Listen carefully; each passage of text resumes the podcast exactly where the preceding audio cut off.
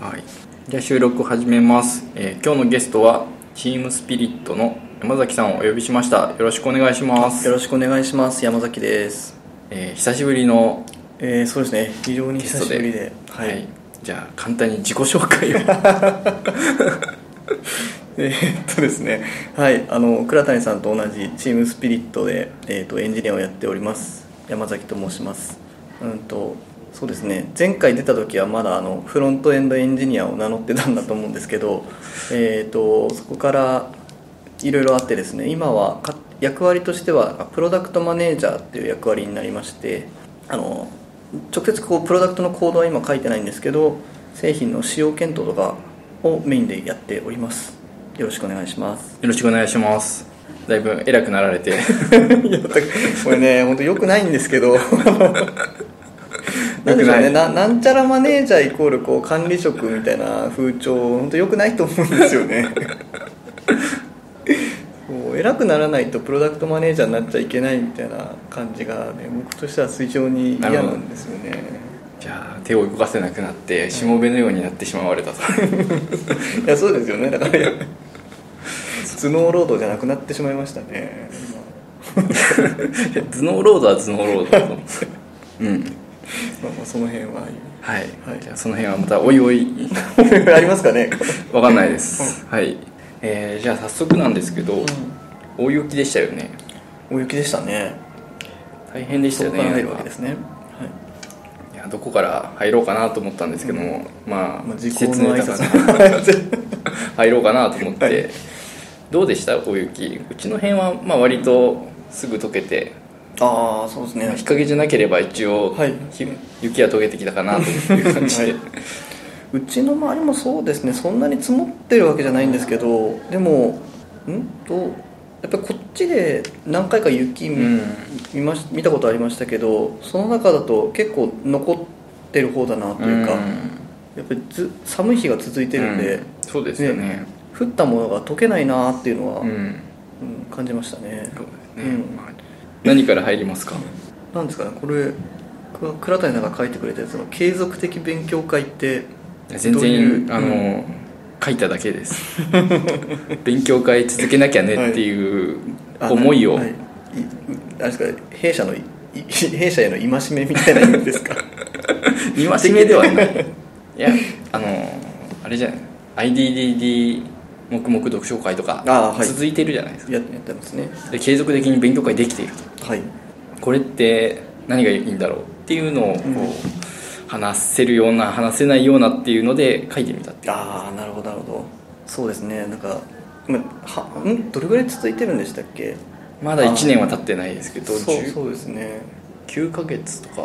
は経ってないか、まだ9ヶ月ぐらい経ちましたかね。次が15回目とか16回目で、隔週でやっているので、8ヶ月か9ヶ月は経ってますか、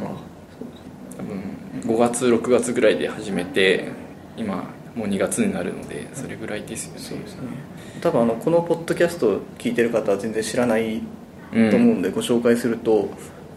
完全に僕とか、僕の、言い出しっぺが僕なんで、僕の個人的な趣味なんですけど、今実践ドメイン駆動設計っていう、書籍がありまして、それをこう定期的に有志で集まって読むっていう勉強会をやっていてですね、それが2週間おきにやって、なんだかんだでこう半年を超えて8ヶ月9ヶ月経ったっていう話ですね。ね、最初は東京の DG の会長の4人さんぐらいしか外の人が、あともう一人いたんですかね。そうですね、一緒に、はい、仕事してた人が一緒にやってたのが、最近ではだいぶ外部の人が増えて、どうやって知ったんだろうなと不思議に思う感じですけどやっぱそのコンパスでこう定期的に立てておくっていうのは大事ですね。でも本当に黙々と本を読んで感想を言い合うだけなのによく続いてるなっていうのは、そうですね、ハードルの低さが、継続につながったとも思うんですけどね、読んでる本はハードル高すぎますけどね。そうですね、なんか学びとしてこう知識が蓄積されてるかっていうとちょっと口を持ってしまうんですけど楽しくやれてるからいいかなっていう感じですね、うん、用語は理解したみたいな。そうですね、うん、意味は分かった、登場人物みたいなものはカーボーイは理解できないところがよく分かんないネタはありますけど挿絵がよく分かんないですよね、うん、でそうなんか倉谷さんからたまにこうつつかれるじゃないですか、勉強会のメモを残せとかこんな美味しいネタはこうブランディングにとって美味しいネタはないだろうってことでこうブログ書けとか言われてて、まあ、なんで続けられたかなっていうのをこう一瞬考えた時もあったんですけど、うん、年末ぐらいに、うん、まあ、やっぱりさっき言ったハードルが低いっていうのと、うん、なんかまあ究極的にはもうなんでしょうね、自分のためにやっているというか、うん、自分の趣味に付き合わせてるっていう風に考えられないとなかなか長続きしないのかなっていうのは思いましたね、うん、そこら辺実はその DG コミュニティの今後の何していくかっていうところも、うん、無関係ではないかなと思うんですけど。そうですよね、うん、やっぱり続けていくって大変で DG も何年ですかね、もう6、7年6年ぐらい。そんなに経ちますか。うん。多分それぐらいは経つかなと思うんですけど、うん、まあ1年は全然活動しながら土地もあったりとか、うん、黒歴史を抱えつつ結構古参の方がそこをネタにしますけど、僕は全然その頃を知らなくてですね、気がついたら1年何もしてないみたいな、うん、ミートアップが開かれない年とかがあったっていう話でしたよね、うんうん、なかなか黒歴史だなと思いながら、うん、そうですね、ちょうどその僕と倉谷さんとまあ運営メンバーって形でお手伝いをさせてもらってて、うん、運営メンバーだけで集まって今後どうしていきたいみたいな話をしましたけど、うんうん、やっぱりなんかこうコミュニティを盛り上げないといけないだとか、うん、まあ、コミュニティ盛り上げることで社会貢献しないとみたいな、なんだろう、責任感駆動でやろうとするとどうしてもこう長続きしないというか心が折れちゃうところはあるのかなと思っていてですね、で、まあ、今なんか女子部とルーキー会ともう非常に活発にやられていて、あれは本当にすごいなと思うんですけど、やっぱりやっている方々からするとどうなんでしょう、本当に責任感を持ってやってるっていうのもあるのかもしれないんですけど、やっぱり自分が一番楽しんでるんじゃないかなって、だから続けられるんじゃないかなっていうのはちょっと思いましたね。結構ルーキー会もガチな感じでやってて、いやすごいですね、コンテンツがまた前回ちょっとメンターでまあ、会場提供兼メンターとしてちょっと参加させていただいたんですけど、いやよく続いてるなと思いますけどね、練られてますよね、まあ、とはいえなんか毎回すぐにこう枠が埋まっちゃって、うん、新しい人来れてるのかなっていうのは若干心配はしてて、うんうん、やっぱり同じ人でずっとやっていくのもいいんですけども、うんうん、もう少し間口の広い集まりもあってもいいんだろうなっていうのは。そうですね、うん、なんかやっぱ初心者向けで始めて、うん、で継続してやっていって、うん、なんかこう固定の人たちが定着しちゃって、うん、なんか新しい人入ってこれないみたいなやつは、うん、やっぱ勉強会的にあるあるみたいで。そうですよね、うん、なんかこの間やってた JavaScript の勉強会も、うん、そのコンパスで枠を別に、うん、確かしてて、なるほど、うん、3回以内の人の枠を専用に取っておいて、あと一般枠と、うんうんうん、みたいなことをやられていて、なんか適度な風通しという循環というか、うん、みたいなことを図ってるんだなとは思いました。そうですよね、LT とか集めると集まるところは集まりすぎちゃって、うん、すぐに常連さんでとりあえず枠が埋まっちゃって、うん、もう話せないみたいになっちゃうと新しい人が入りにくいですしね。そうですね、うん、DG 本体はどうなんですかね。 DG 本体はそんなに OLT やりたいっていう手を挙げてくる人は少ないので、うん、まだ割と上げればやらせてくるやり安いかなとは思うんですけど、うんうんうん、最近なんかこう中の人がいっぱい LT やってくれるので、逆にそれで埋まっちゃうっていうのはそうですね、埋まっちゃうのか長引くのかっていうのは微妙ですけど、うんうんうん、あんまり参加しない、あるいは参加したことない人から見て、うん、なんだろう、参入しやすいコミュニティになってるのかは気にはなりますけどね、うん、そうですね、うん、やっぱりこうすぐに埋まっちゃうとなかなか参入障壁は高くなっちゃいますよね。うん、そうですね。なんかこう発表し告知をしたらすぐにこう半分とか4分の3とかえいって埋まっちゃうと、うん、ちょっとこう様子見してるとすぐ満席になっちゃいますしね。そうですね。なんか難しいですよね、うん。それでいうとミートアップはまだそこまでは、うんうんね、聞く分には全然まだまだ余裕があるので、うん、そこはまだ敷居は低いかもしれないですね逆に。うん特になんかワークショップみたいなので手を動かすことを求めないですし、はい、うん、そうですね。とりあえず聞くだけっていう軽いノリでは聞きやすいかなと、うん、そうですね。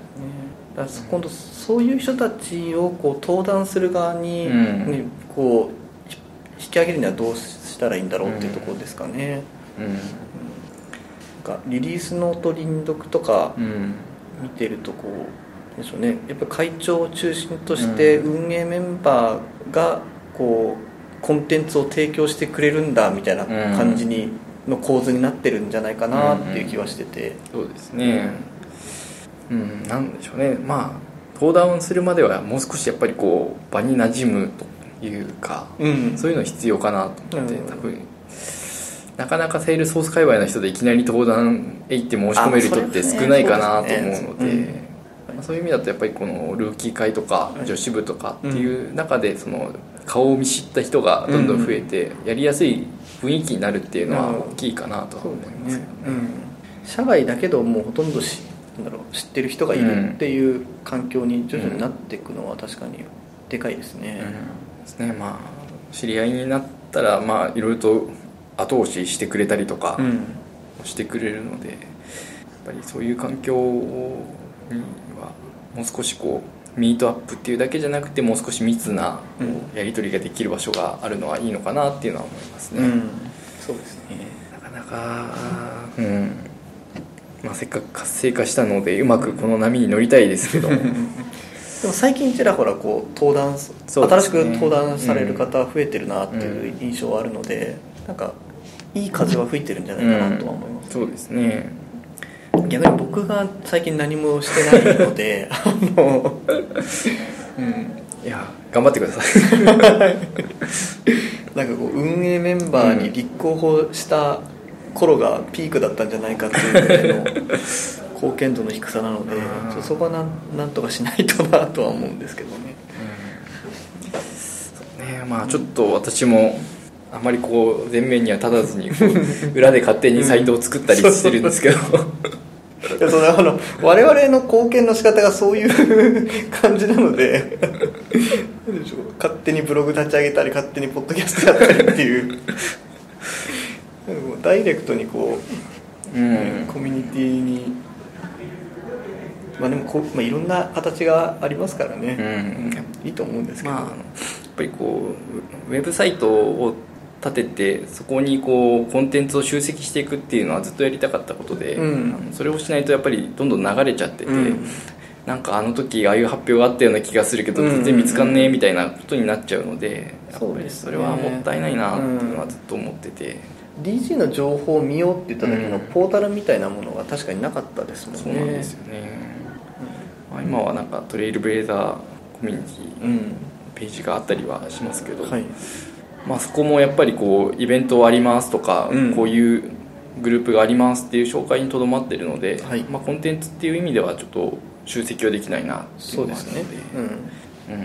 まあ、せっかくなんで集積できる場所というので立ててますって感じですね、うんそうですねまあ、あとそういうこうまあ、女子部もそうなんですけどやっぱり写真がアップされててどういう雰囲気か分かるっていうだけで入りやすいっていうのもあると思うので、そうですね、うん、なんかそういうのは一応こう草の出運動的にはやっていった方がいいんだろうなっていうので今やってる感じですね、うん、確かにイベントのレポートとかをね真面目に書いてなかったですもんね、うん、そうなんですね、まあ、実際こうイベントに出て話を聞いてどう感じたかっていうのもちゃんと書いている人が出てくるとすごくいいなと思うんですけども、うん、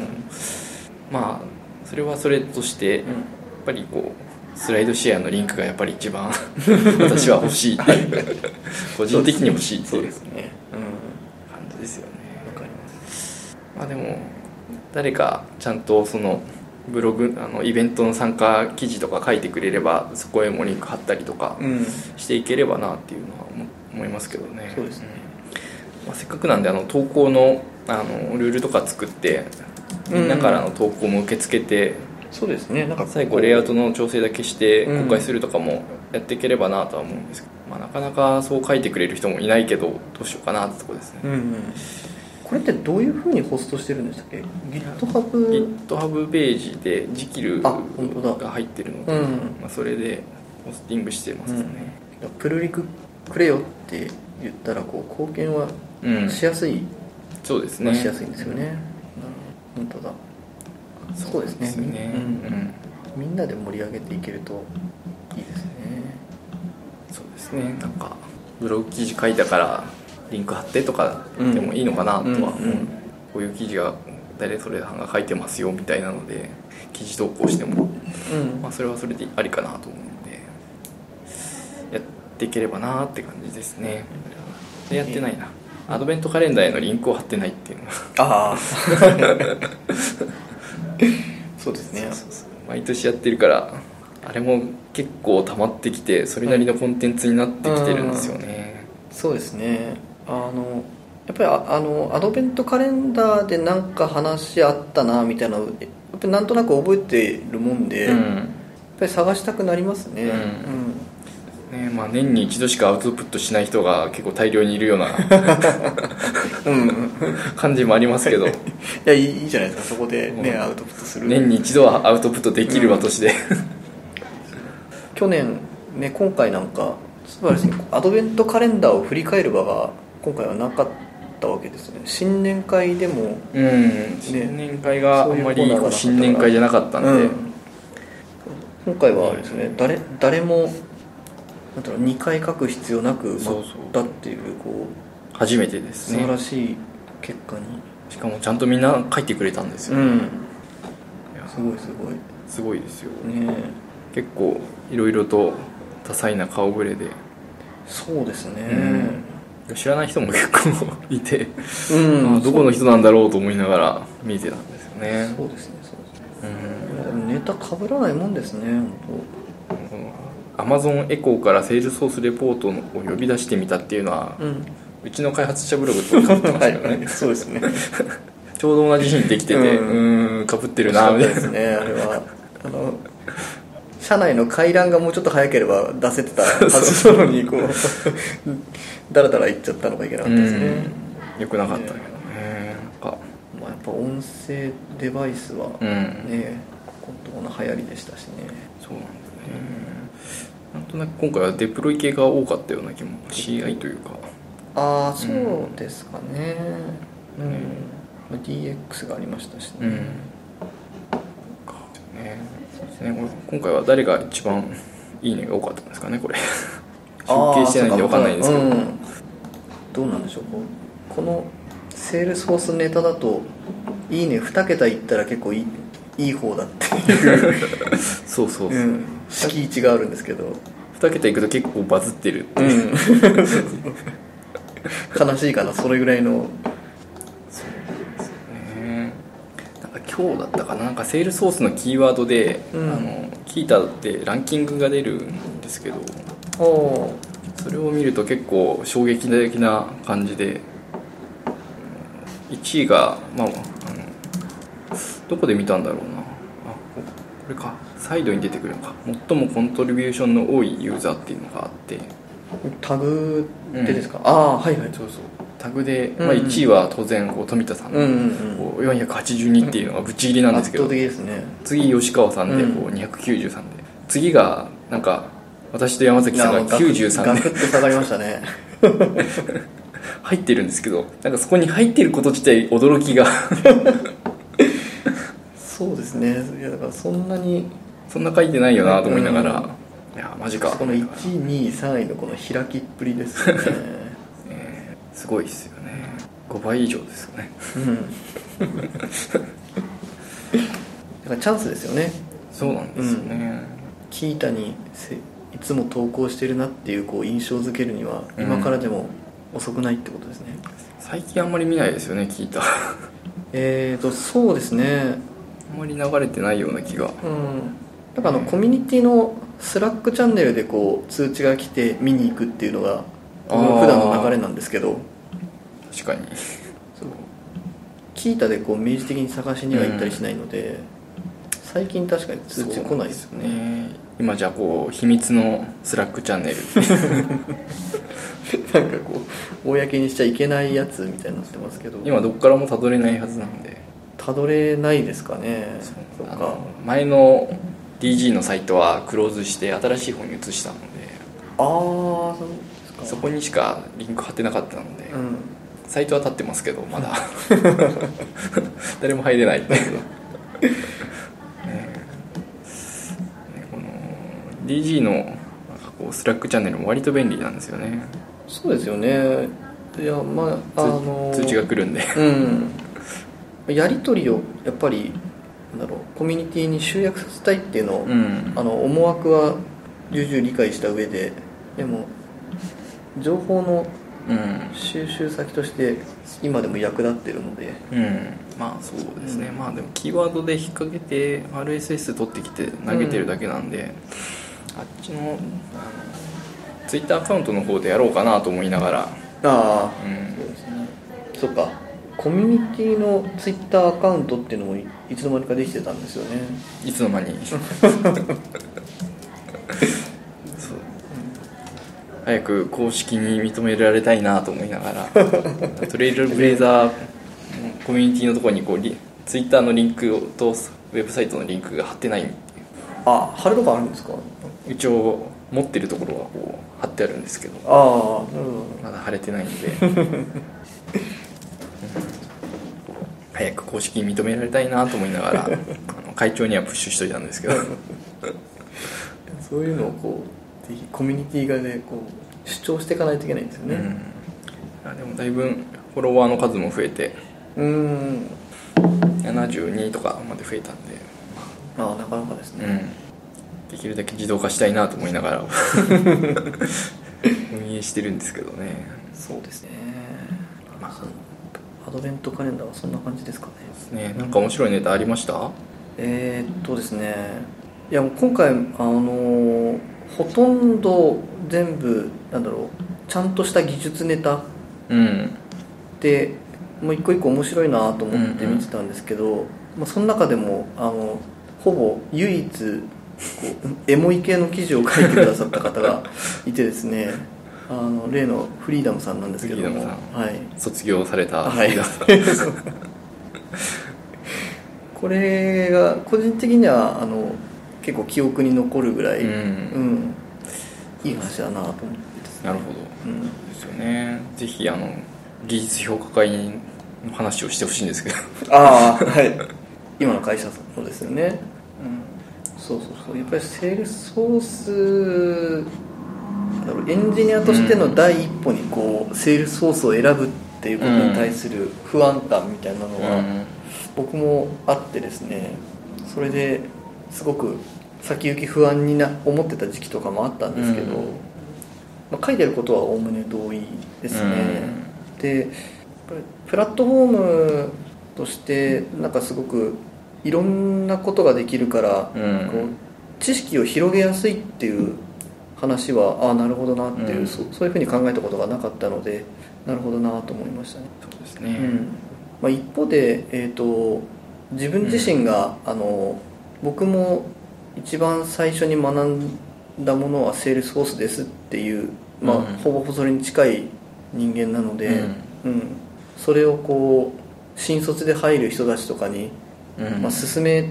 られるかっていうと、そこは正直イエスとは言えない部分があって、やっぱりプラットフォームによって、知識が偏るよとは言っても、その偏りが特に強いというか、そうですね、プログラミング言語の部分に関しては言語なんで、できるできないはいろいろあるにしろ好き嫌いの範囲内かなっていう感じですけどね、やっぱりその上になんかフレームワークとして、ビジュアルフォースであったりとか、まあ、リモートアクションとかの仕組みがあったりとか、うん、まあ、そういったところはやっぱりフレームワークの中での話になるので、うん、まあ、どうしても抽象化がしづらいというか、もうされているものを使うしかないっていう世界しかないので、うん、そこって結構深いところまで理解するのが難しいなっていうところはありますよね、うん、そうですね、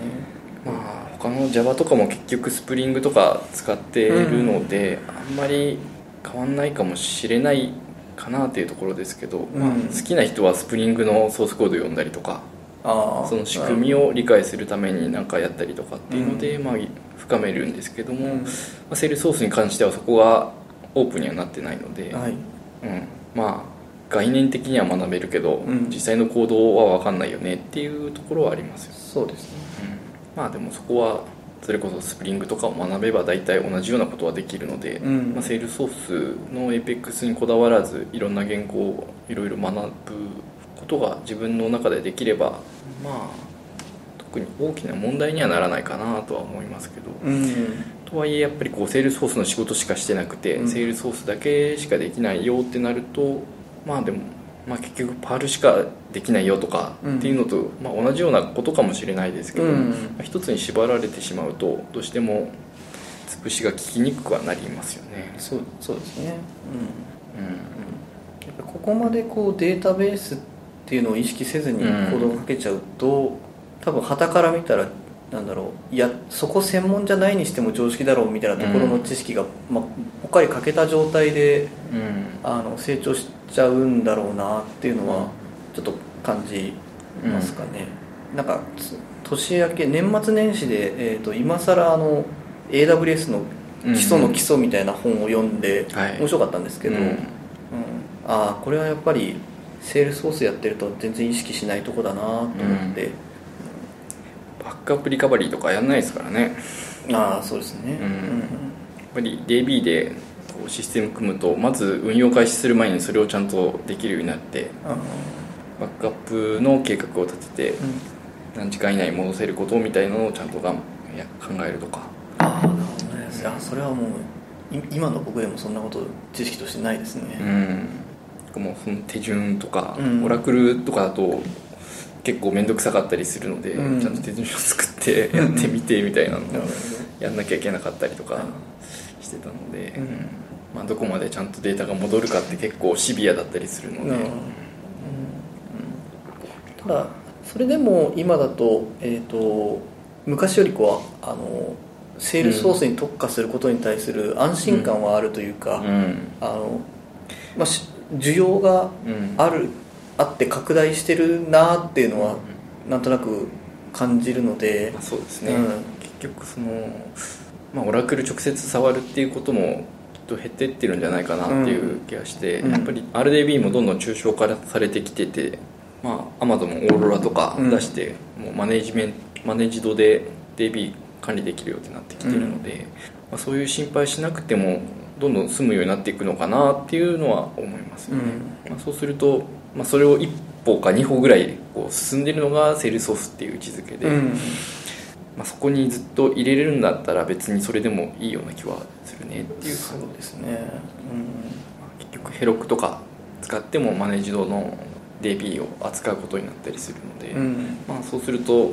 大抵のことは勝手にやってくれるからあんまり気にしないですよ、うん、そうですね、やっぱ ISV パートナーと SIR 以外を見ても、うん、本当にちっちゃいスタートアップとかでもそのユーザーとしてセールスソースを使ってるみたいなことが結構あって、うんうん、実際にこの間前職でお世話になってて今前職離れて別の会社にいる方と話をしてきたんですけど、うん、そこもビジネスに直接は関係してないんですけど、うん、バックオフィス的にセールスソースを使って顧客管理してる、うん、でそこもエンジニアが必要だみたいな話をしててですね、うん、じゃあセールスソースしか分かんないけどセールスソースは詳しいですっていう人が、うん、ある程度こう食いっぱぐれないような環境にはなってるんじゃないかなと、うんうん、やっぱりこうユーザー企業でどんどんIT を入れようとしている流れはあるので、うん、そういった流れで規模がどれくらいの会社かによっては、うん、セールスソースですごくマッチするかなと思いますよ、うん、そうですね、当にすごい大きなところだと ERP とか入れてってなると、うん、まあセールスフォースじゃなくても他の選択肢もあるかなっていう感じではありますけど、やっぱりこう小さな会社であんまり営業さんいないけどやっぱりちゃんと少数制でしっかり管理したいってなると、うん、セールスフォースのセールスクラウドとか優秀なんだろうなっていう気がします、うんうんうん、まあ、そうすると、まあ、そこにこうお仕事がいろいろついてくると、うん、そうですね、うん、でやっぱりその1個の会社でそんなにこうなんだろう社内システム、うん、メンテに人取らないじゃないですか、うん、特にセールスフォースっていうクラウドとか使ってると、うん、そうですね、そうするとなんていうかその人がいないと回らないみたいな状態になるから、うんうん、なんかこうお給料的な面でも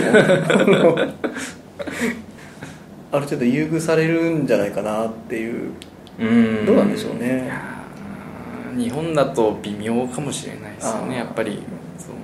稼いでるわけじゃないよねっていう意識はやっぱりあるので、うん、やっぱりそこってコストだと見られてできるだけ切り詰められちゃうと結構辛いですよね。うん、そうか、その辺をこうの、まあ、業務改善だったりとかっていうところをちゃんと、うん、投資の重要性を理解してくれてる会社さんだと、うん、多分働きやすいし、うん、まあ待遇もちゃんと理解してもらった上での好待遇になってるんですかね。うん、そういう意味だと、まあ、自分のその業務知識っていうのもすごく重要になってくるかなっていうのはですね。うんうん、まあ、設定できますっていうだけじゃなくて、うん、業務を見た上でここ改善すれば良くなるよねっていうのを自分で見つけてどんどん回していくっていうことができる人だと、うんうん、まあ、すごく強力なツールになるのかなという感じがしますよね。うんうん、確かにな、仕事の中心じゃ ないですけどね、うん、そうするとやっぱり業務をうまく回すっていうところの、まあ、最近だと業務ハックみたいな言葉が使われているところがそのコアコンピタンスみたいな感じになって、うん、そのツールとしてSalesforceがあったり、うん、まあ、AWS があったりとか、まあ、そういうのをうまく使ってどんどんやっていきましょうみたいなのを引っ張っていくっていう人ですよ。まあ、その辺はきっと伸びていくんでしょうね。うんうん、確かにな、社内コンサル的に立ち回れないと、うんうん、ですね、結構厳しいんでしょうね。そうすると技術できますとかいうスペシャリストって結構そういうの向かないのかなっていうのはあるんですよね。うん、なんかこうスクラムチームもスペシャリストがいいのかゼネラリストがいいのかみたいな議論があって、結局スペシャリストだと自分の担当領域が狭いので、うん、まあ揃ってちゃんと仕事ができるとすごくパワーを発揮するんだけど、うん、こう空いてるところがあるとうまく回らないみたいなのがあって、うん、じゃあこうすごいスペシャリストじゃないんだけどいろんなこと全部できますよっていう人たちでチームを集めた方がいいのかとか、うんうん、まあ、そういう議論があったりはするみたいですよね。うん、なんかそこで見た結論だとやっぱスペシャリストでちゃんと人揃えるのがいいよねっていう結論だったんですけど、まあ、でも全員がこうスペシャルな人を集めるのも難しいので、うん、まあ、その組み合わせみたいなのがなっちゃうんだろうなと思うんですけど、うんうん、なんかスクラムの文脈とかでよくスキルマップみたいなのを見ますよね。うんうん、縦軸に人を書いて横軸にスキル書いて、うん、丸と二重丸と三角みたいな、うんうん、で各スキルにこう二重丸が1個ずつついてるとかだと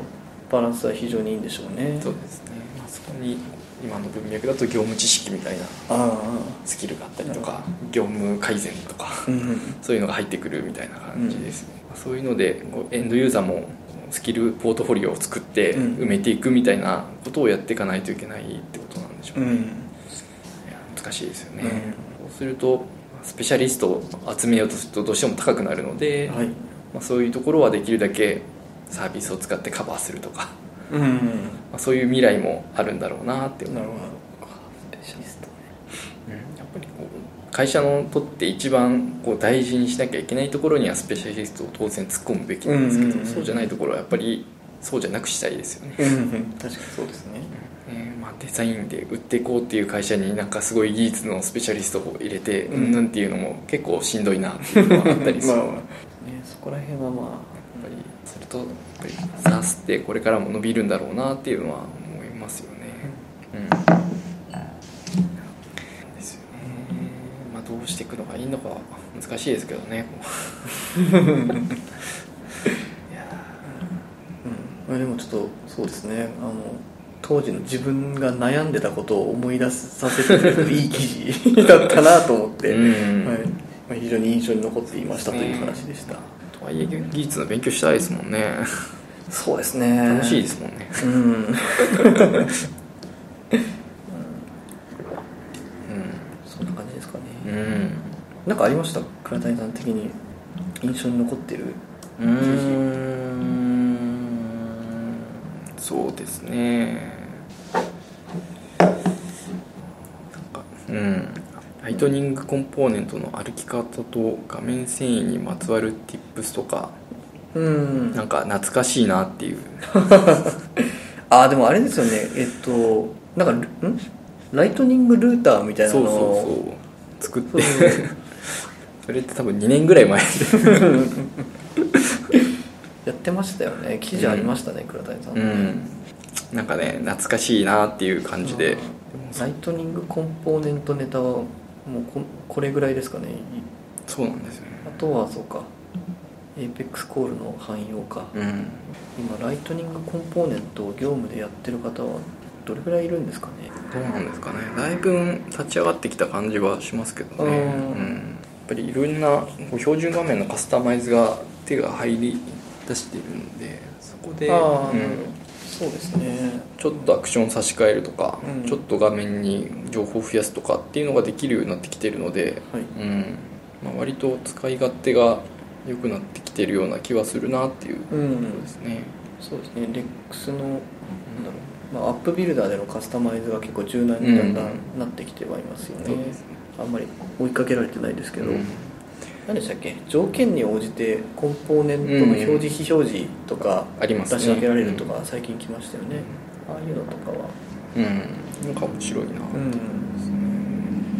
うちもねライトニングコンポーネントそろそろなんか 作らないとですね、うん、ちょっとスタックが違うのでなかなかどうしていくかはそうですね難しいんですけど、まあでも、うん、ライトニングコンポーネントが生きるところもたくさんあると思うので、それはうまく使い分けていくのかなってと、うん、とはいえライトニングコンポーネントだとまだもう少し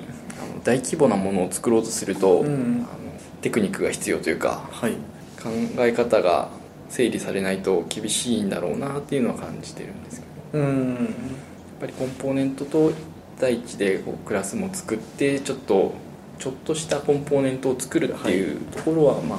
いいかなと思うんですけど、うん、がっつりとしたものを作ろうとすると結構ごちゃごちゃしそうで、そうですね、うんうん、まだそこってもやり方が発見されてないような気はするんですよ。だから複数のコンポーネント組み合わせた、うん、でもなんだろう基本的にはうん、その組み合わせで1画面として使うぐらいの規模のアプリとかになると、うんまあ、例えばコンポーネント間のメッセージってどうするのが、うん、あれ結局正解は出たんですか？正解はどうですかね、まだよく分かってないんですけど、まだ分かんないですね、うん、なんかリアクトのステートみたいなの考えて出てくるのかとか分かんないじゃないですか、うん、でもやろうとするときっと必要なんじゃないかなっていう気がしてて、はい、大きなものを作ろうとすると、うんでもそこってなんか明示的にこういうやり方があるよっていうのは示されてないかなという気がしてて、はい、うんちょっと富田さんに質問してみない今だとね正解は何なんでしょうね。うん、最近本当にライトニングコンポーネントは触ってないんで、うん、例のライトニングコンテナによるリアクトとかアンギュラーとかは、うんうん結局どうなったのかもよく分からず、うん、やっぱり時代は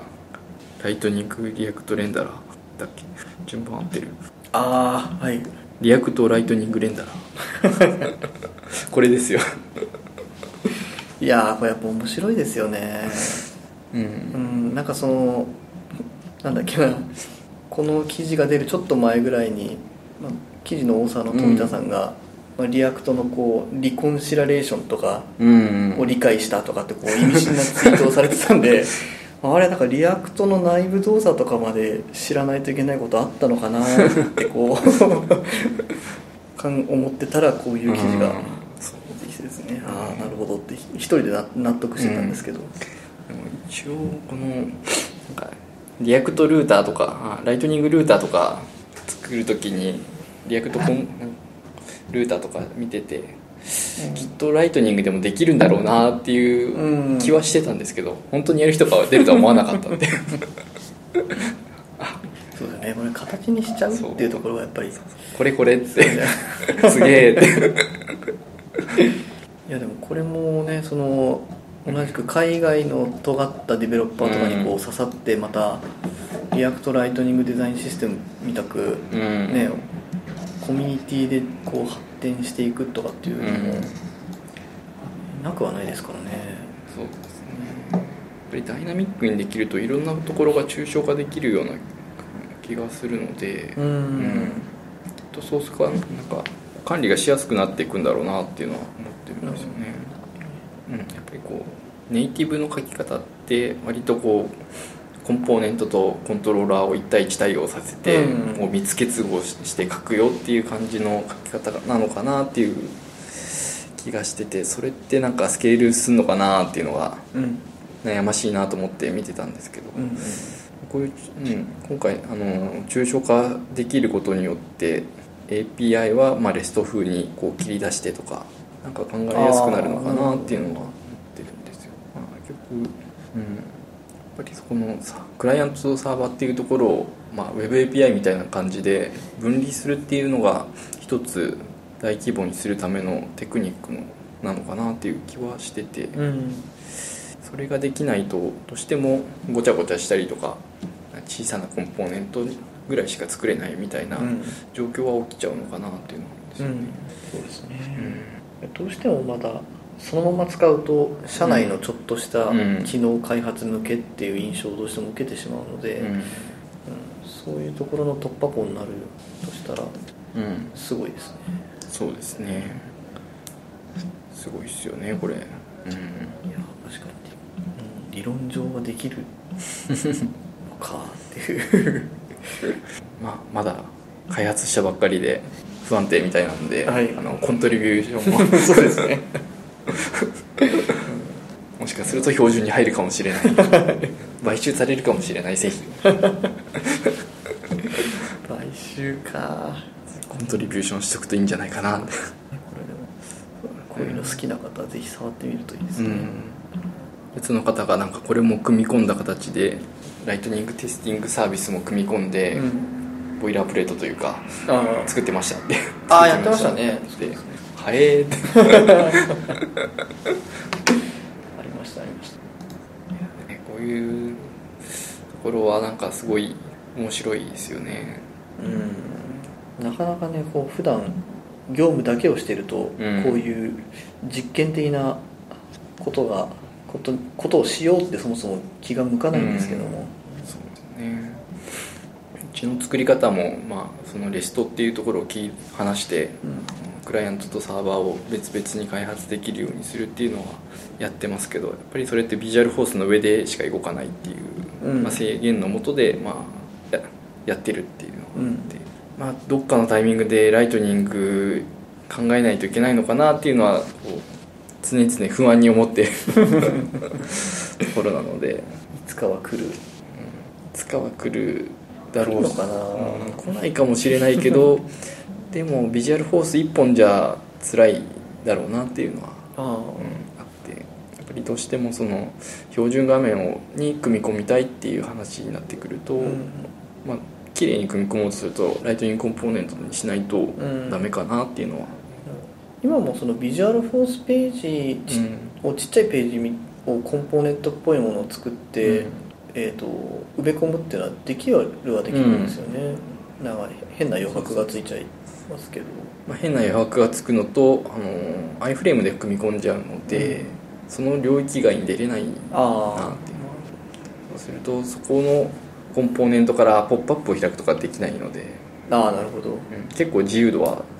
制限されちゃうかなと思いますね、うん、そこも乗り越えていきたいですけど、うん、なかなかライトニングコンポーネントかというところですよね、うん、まあ、ライトニングコンポーネントも領域外でやるんでしたっけ？ああ、次回のテーマが確かそうですね、ライトニングコンポーネントで、いや楽しみというかなかなか重たいテーマを持ってきたなっていう感じですね、うん、これを初学者向けにどういうコンテンツにするのかってすごく難しいですけど面白いですね。まあ、逆にこう JavaScript だよって言ってこう突っ込むと、まあ、最近の人って割と ES6 以降で書き慣れてるんで混乱するかもしれないですよねそうか、あの独特の、ね、でまあ、かつ ES5 で、うん、そうですね、レッドとか書いちゃうんでしょあれって確かにそっちに慣れてる人からするとね、フォンストとか書いて、うん、エラーって言われる、うん、クラスどこに書けばいいんだとかそういう、 こう戦いを強いられることになって、うん、なんかタイミングが良くなかったなっていうのは、うん、ちょうどこう切り替わるタイミングで出てきたので、あ、時系列的にそんな感じですかね。なんかもう 2,3 年遅ければ新しい技法でちゃんと対応できたのかなとか、うん、まあそうですね、うん、オーラフレームワークっていうものは随分前からあったんでしたっけ、うん、そうですね、ライトニングコンポーネントと 名の付く前に、うん、いつから開発してたかですね、あれは。そうですね、まあ、一回方針転換をしているはずなので、そんなに、まあでも今から見るともうだいぶ前ですよね。うん。うん、まあ早く ES2018 が採択されたんで、18ですね、次は。お対応してもらいたいですね。いやー、その辺はなんか望み薄いですね。かなり後回しになりそうですね。うん、まあ、うん、どうなんでしょうね、でも。ブラウザーがもうネイティブでもう動くようになってきてるから、あとはこう書き方の制約をどう加えていくかっていうところだけなんですよね。制約ですか。結局あのロッカーサービスとか、うん、そういったものに関係してて、なんだ、他に迷惑をかけないためのセキュリティをかけるっていうのが一番苦労してて重要なところなので、うんうん、それを新しい書き方でもいけるよってできるかどうかですよね、うん、そうですね、うん、ここにどれだけ新しい作業があるかなっていうのが、まあ、ちょっとよく分かってないんですけど、うん、そうですね、想像つかないですけど、うん、まあ、書き方変わってるだけだったらそんなでもないんじゃないのっていう気もしつつ、まあ、でも構文がねガラッと変わっちゃうところがあるから、それをまたそっちに対応したパーサーみたいなのを要は作るわけですよね、うんうん、まあ、パーサー自体はまああるはず、あ、既存のものなので、うんうん、あ、でもそっか、どのレイヤーでこうチェックかけてるかによるかな、うんうん、パースレベルじゃさすがにかけないような気もするのと、うん、そうね、いや、まあライトニングコンポーネントはまだいいかなとまあ、うん、いや、うん、あと1年以内ぐらいでは何かしらこう手を出さざるを得ないような状況になりそうだな、なりますかね、まあ、小さいものだと思う、うん、どう、うん、実験的なプロジェクトとかがうちでも、うん、出てきますかね、うん、出てくるような気が、うん、まあ、特にあの条件によって切り替わるコンポーネントとか、うん、なんかそれなりにこう使い勝手良さそうだし、はい、まあ、そういったところではちょっとやらざるを得ないかもしれないな、はい、あとは何話しますかね。今 何分ぐらい話してるんですか、これは。今1時間です。あ、だらだらとだらだらと、でもキュッとすると1時間じゃない多分ここまででこう取れ高としては20分ぐらいなんでしょうねそんなにそんなにカットか、厳しいな皆さんよくこう会話がポンポンポンポン続きますよね。なんか前回もこう、うん、なんていうか怒られた気がするんですけど間が多いと。いやいやいやいや、うーん、でもそんなにみんなずっと喋ってるわけじゃなくて結構コンパクトにはしてますよ。なるほど、うん、そう、まあ、それがね何分縮むかは個人差が結構ありますけど削るところが多いんですかね、この組み合わせは。どうなんですかね、勝手にこう無音を消すってやるとキュッと、あれ、こんなに減るんだみたいなうん、あ、その空白期間消すっていうのはこう自動でキュッとやってくれるんですか。ああ、ワンボタンで、はい、あ、それはいいですね、キュッとやってくれるんですけど、うん、なんか短くなりすぎるとそれはそれでちょっと音量の設定間違えたかな、シャ喋ってるとこ削られたんじゃないかっていう不安にはなります。小声だったところが削れちゃったかなみたいなのでちょっとやり直してみたりとかそういうのはある。なるほど。じゃあ間は気にせずに間は大丈夫ですね。あと、まず技術の話でいうと、この Adding User Feedback to Your Package って、FMA のやつですか、これが、これ面白いなと思って、とりあえずネタに貼っつけといたやつですね。ちょうどなんか昨日の夜、昨日の夜か、朝方かって感じですね。来る途中になんかダーッと目を通してたんですけど、なかなか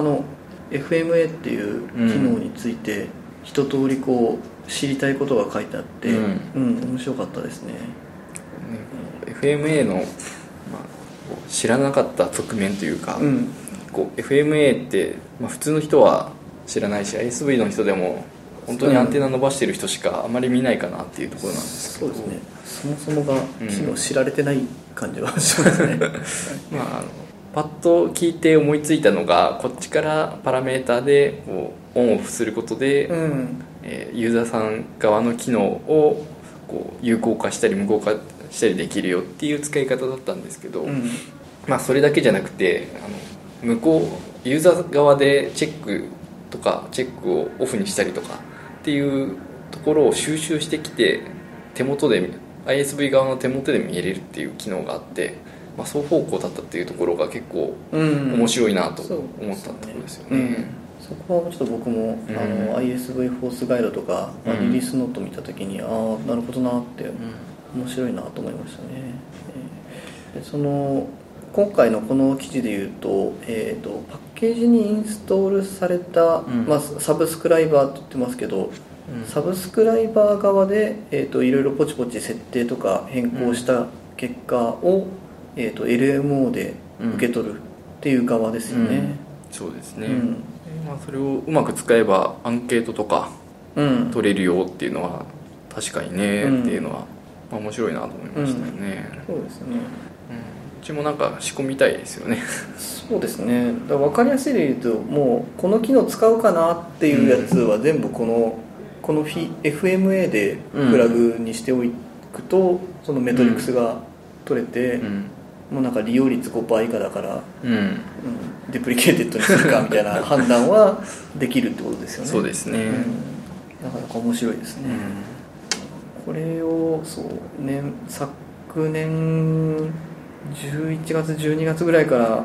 試してみたいなと思ってこう種をまいてたんですけど、これめんどくさいんですよね。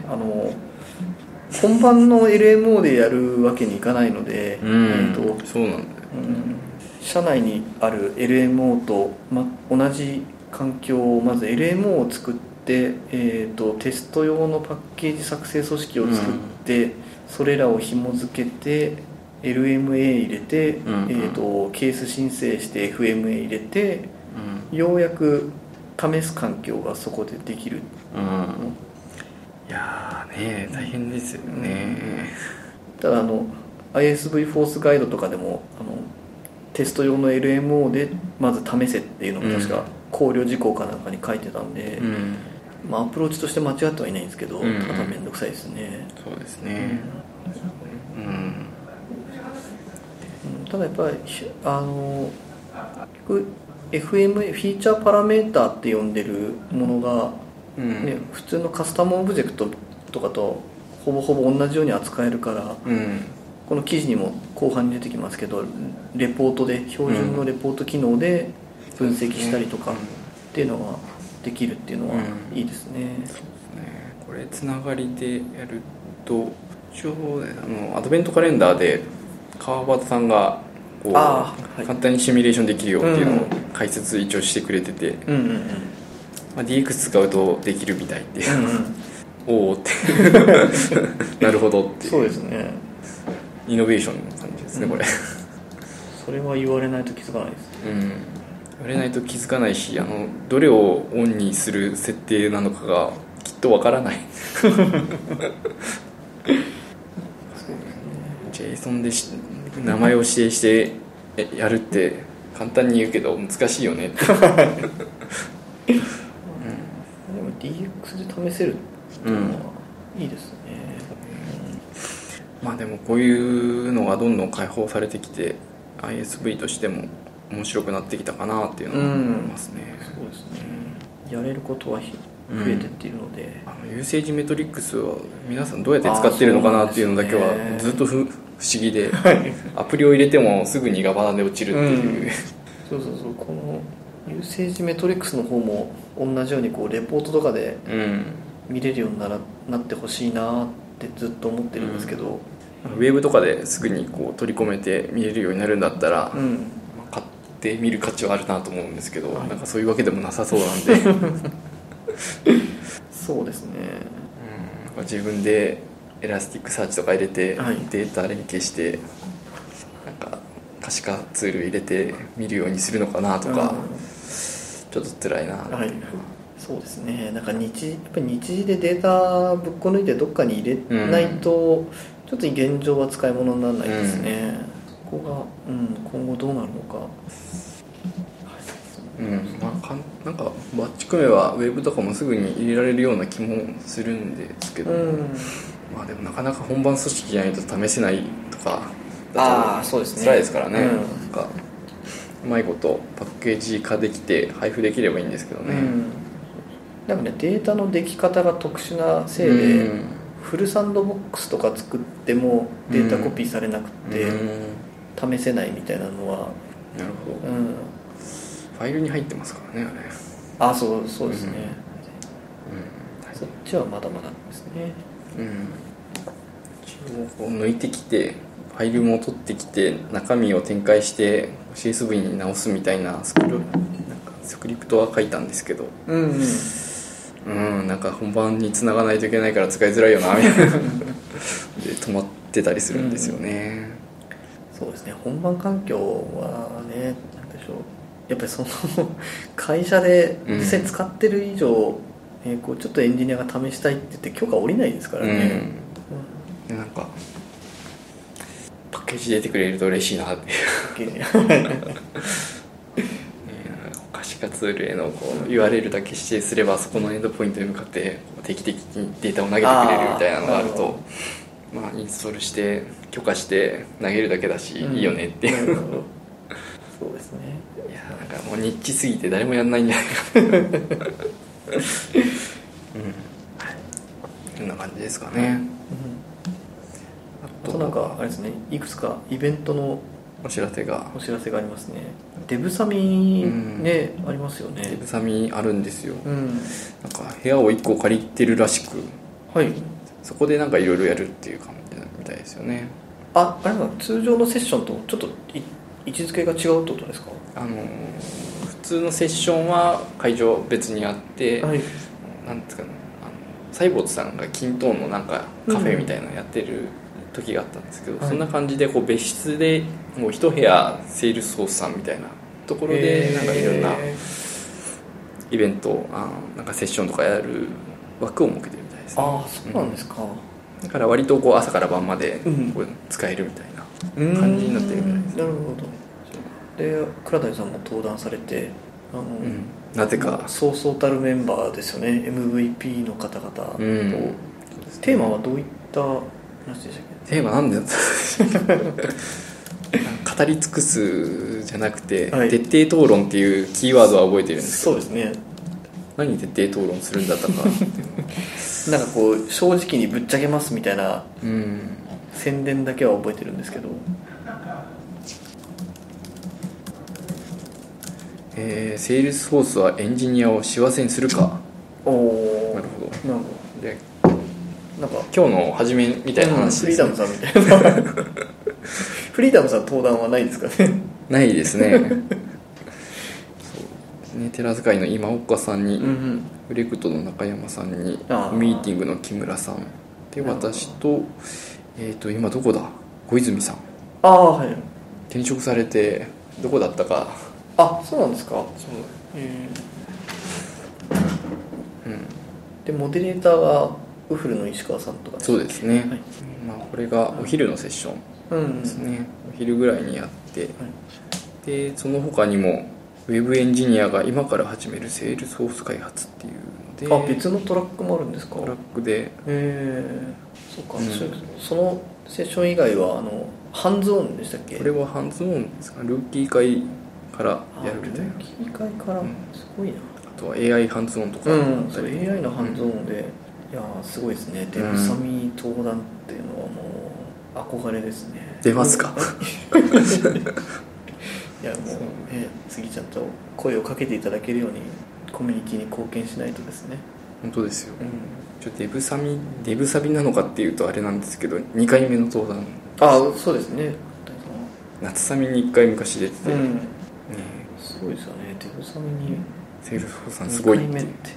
2回目ってそのセールスフォース界隈でこうやっぱ第一線にいるとこういう、次は山崎さん押しときますありがとうございます。どうしても喋りたいと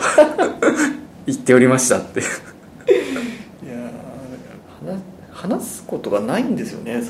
思うんですけど。そんなことないんじゃないですか。自分の経験からどんな話ができるかなって言った時にこう、やっぱりLT レベルの時間は分かるんですけど、うん、45分とかそういうレベルの話せるだけのこう経験をしてきたかっていうと、まあでもいろいろ説明を加えてるとすぐに45分って経つんだろうなっていう気はしてて、だからそこはやっぱり自分のこう、これまでやってきたことの棚卸しとかを、真面目にやってないせいだと思うんですけど、まあ大体こう LT で喋ってることもそれだけじゃ分かんねえよみたいな状況が多かったりはするんで、そうですね。なんか一つテーマを決めて喋り始めると、なんか背景の説明から始まったりすると、結構時間取っちゃうんだろうなという気はしますけどね。そうですね。まあ2時間とかっていうのはまた別事件だから、2時間普通はないですけどね。最近のセッションとかでは見ないですよね。うん。講演と会とかだと結構2時間とかもあったりするので、何ねっていう、技術どっぷりじゃ立場的になくなって、この先何でこう喋れるように自分のこうスキルを伸ばしていくのか、プロダクト開発に関する何でしょうね、組織の話だったり、組織の話もあり。どういった要件を、優先順位を決めてやっていくかっていう話もあり、ビジネスとアーキテクチャーをどう絡めていくかっていう話もあり、結構話すことはあるんだろうなという気はしますけどね。45分間辛い話だけしろって言われてできるんですけどね辛い話はいらないと思いますねまとめはいらないから、ちょっと何が辛かったかを時系列で話してくれって言われたら全然できるんですけどね。そういうのはいらないですねそういうのは供養してあげましょう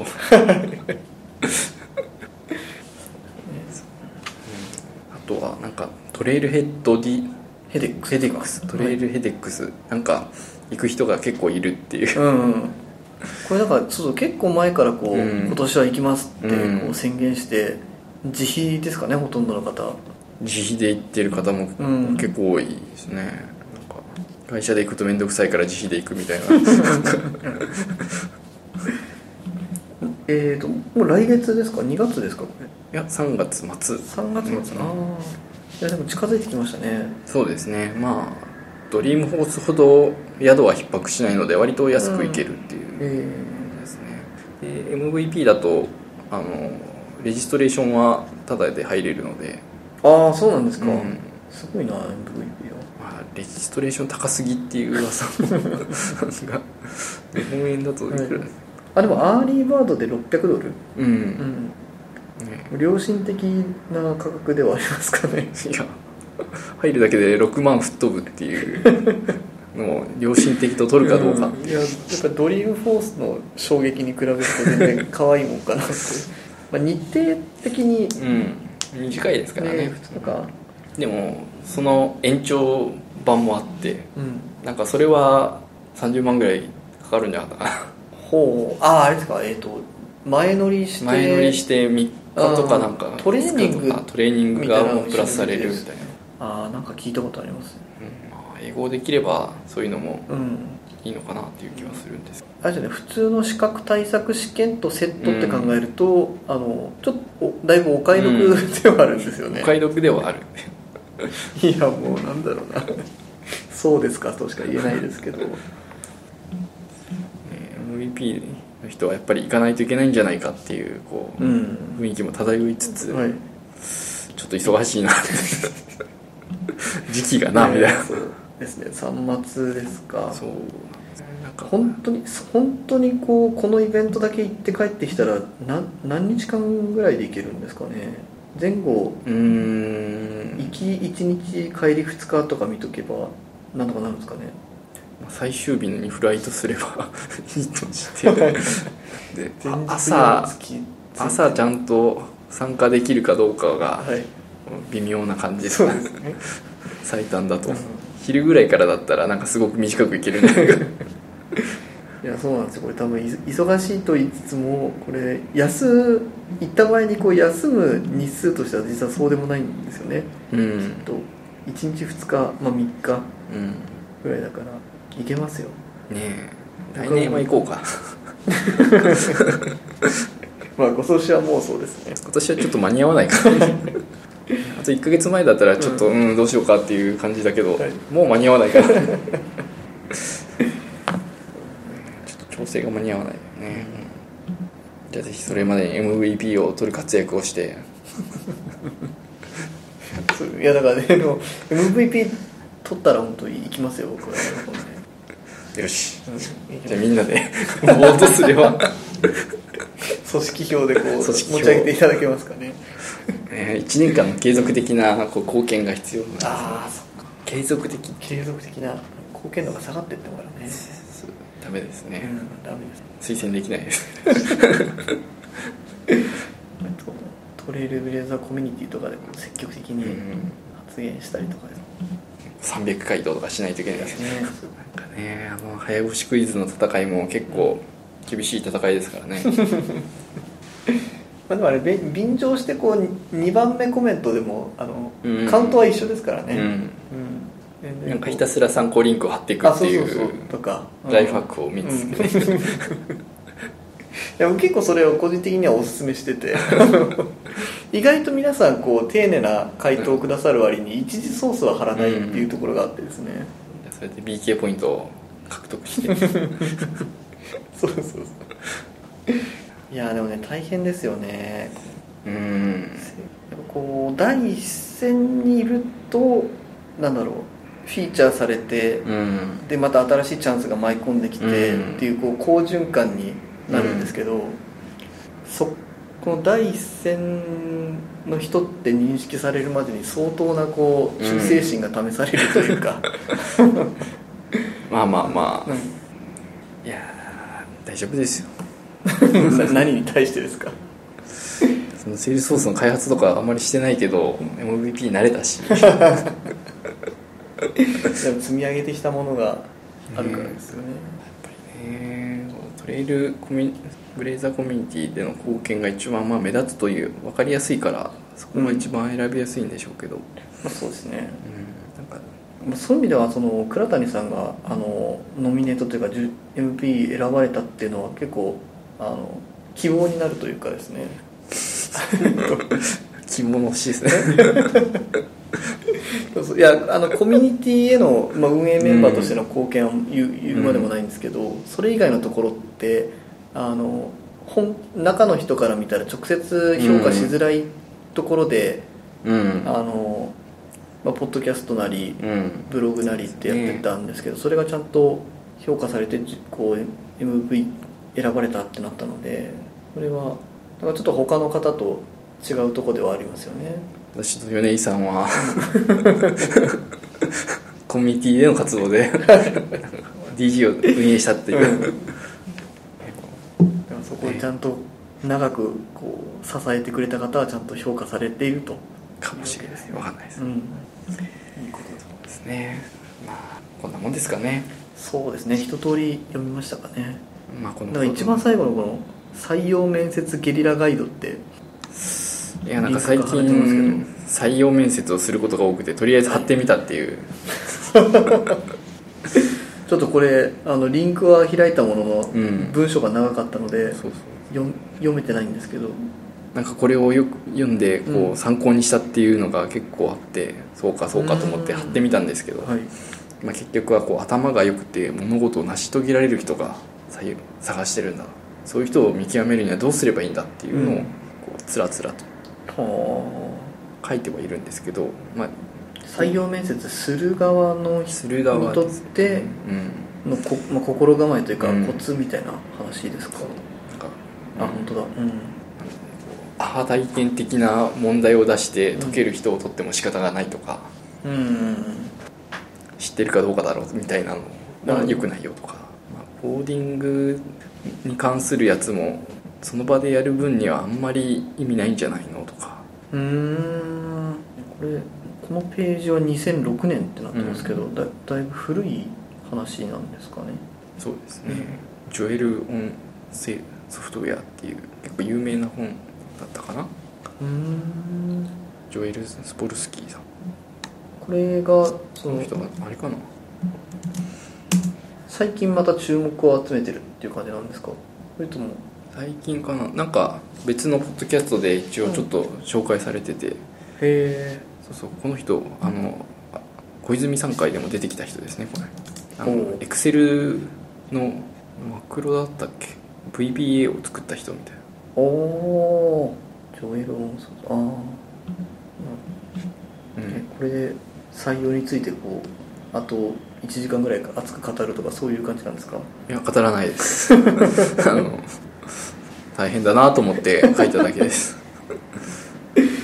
いやー、倉谷さんも出世されて、ね、最近はそういう人対人の話を奴隷ですよってサーバントですよ、サーバント、なんか最近こう組織論に関する書籍をブクログで本棚登録してはツイッターでつぶやくっていうのを観測してますんで、その辺はちょっと次回ですかね。うん、そうね。ちょっと月次でやらないとダメかな、うん、いや、そうですね。だからいや思ったんですけど、そのもうちょっとこう 社内の人連れてきて、うんうん、で、まあ、ゲストはゲストでちゃんとした会としてやって、うん、でそのゲスト捕まえられなかった時とか、うん、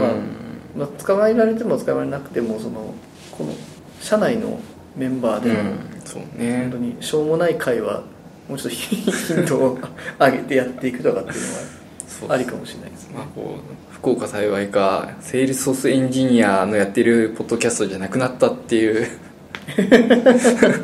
マネジメント業が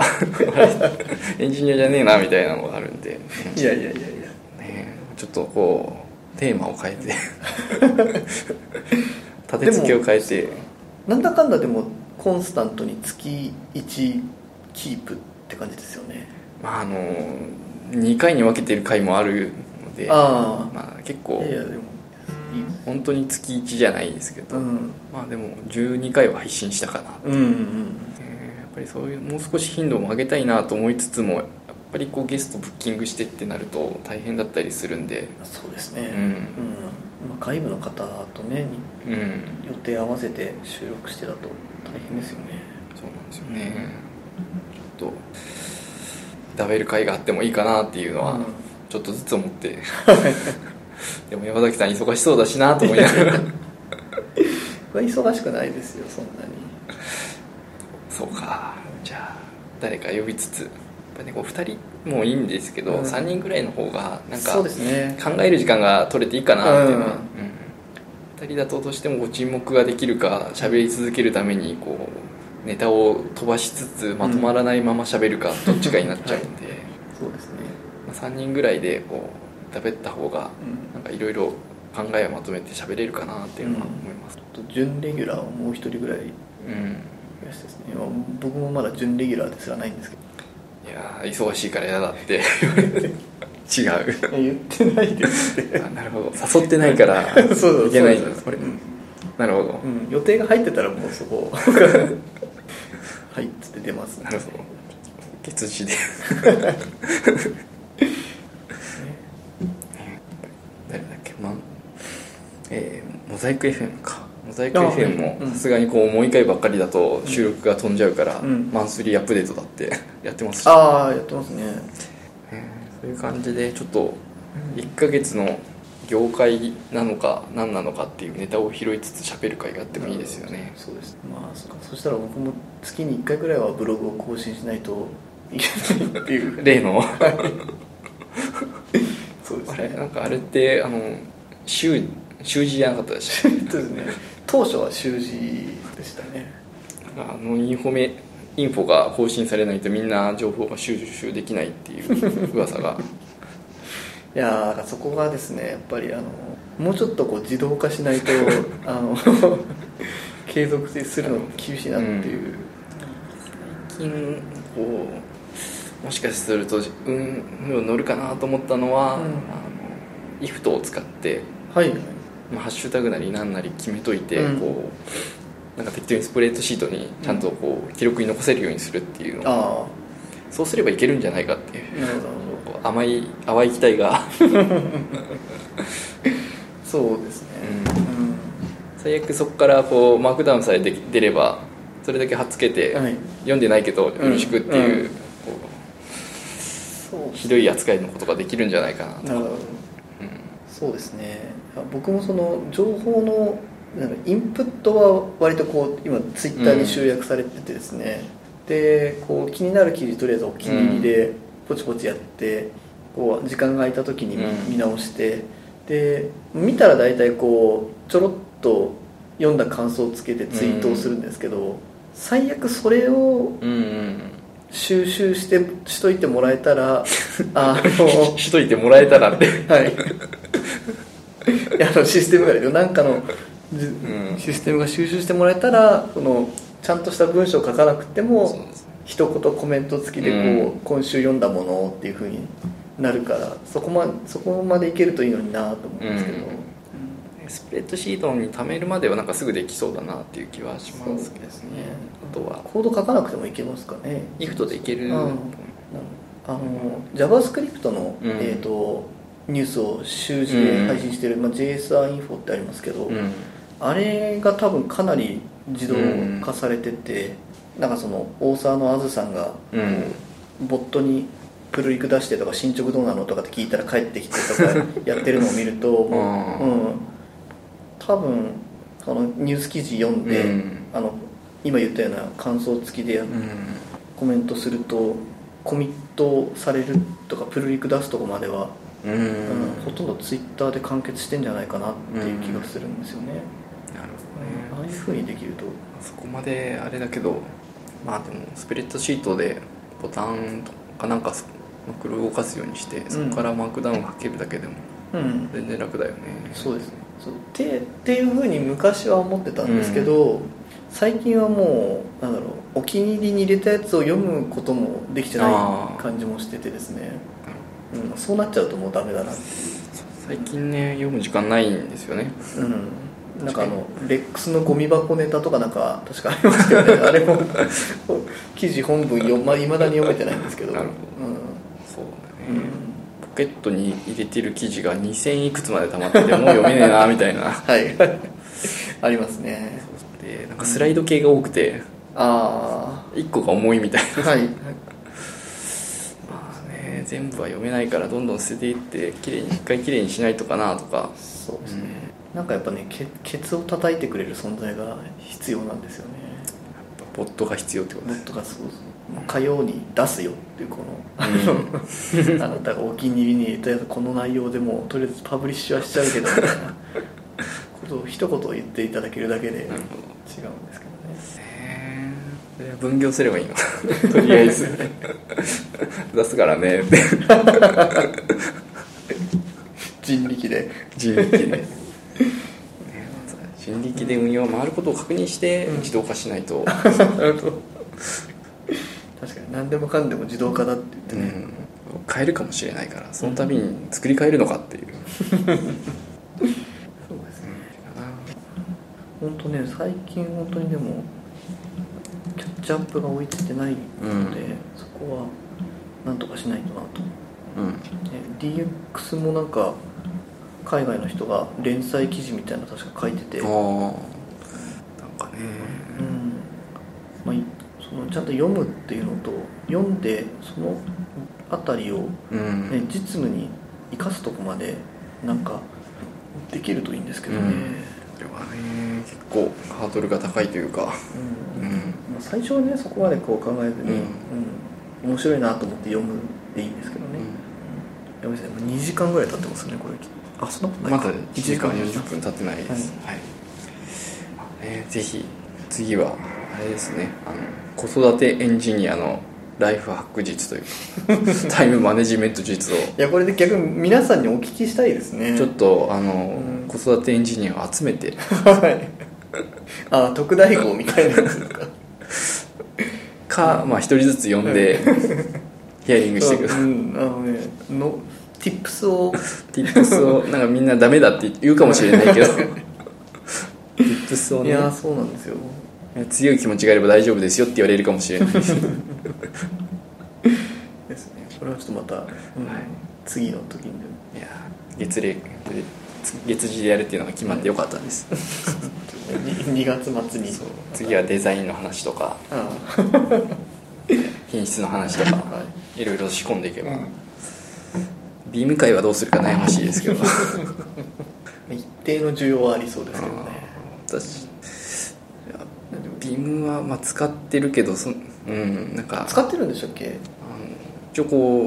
うちょっとしたあの設定ファイルを直すっていうのはビームじゃないとできないですよね。こう AWS 室にログインしたりすると、うん、そこで EMAX 入れるわけにもいかず、はい、他のエディターもないので、うん、とりあえずビームでいいか、はい、なんだろう、こうピュアビームですよねうんなんか魔改造されたビームじゃないっていうそうですね、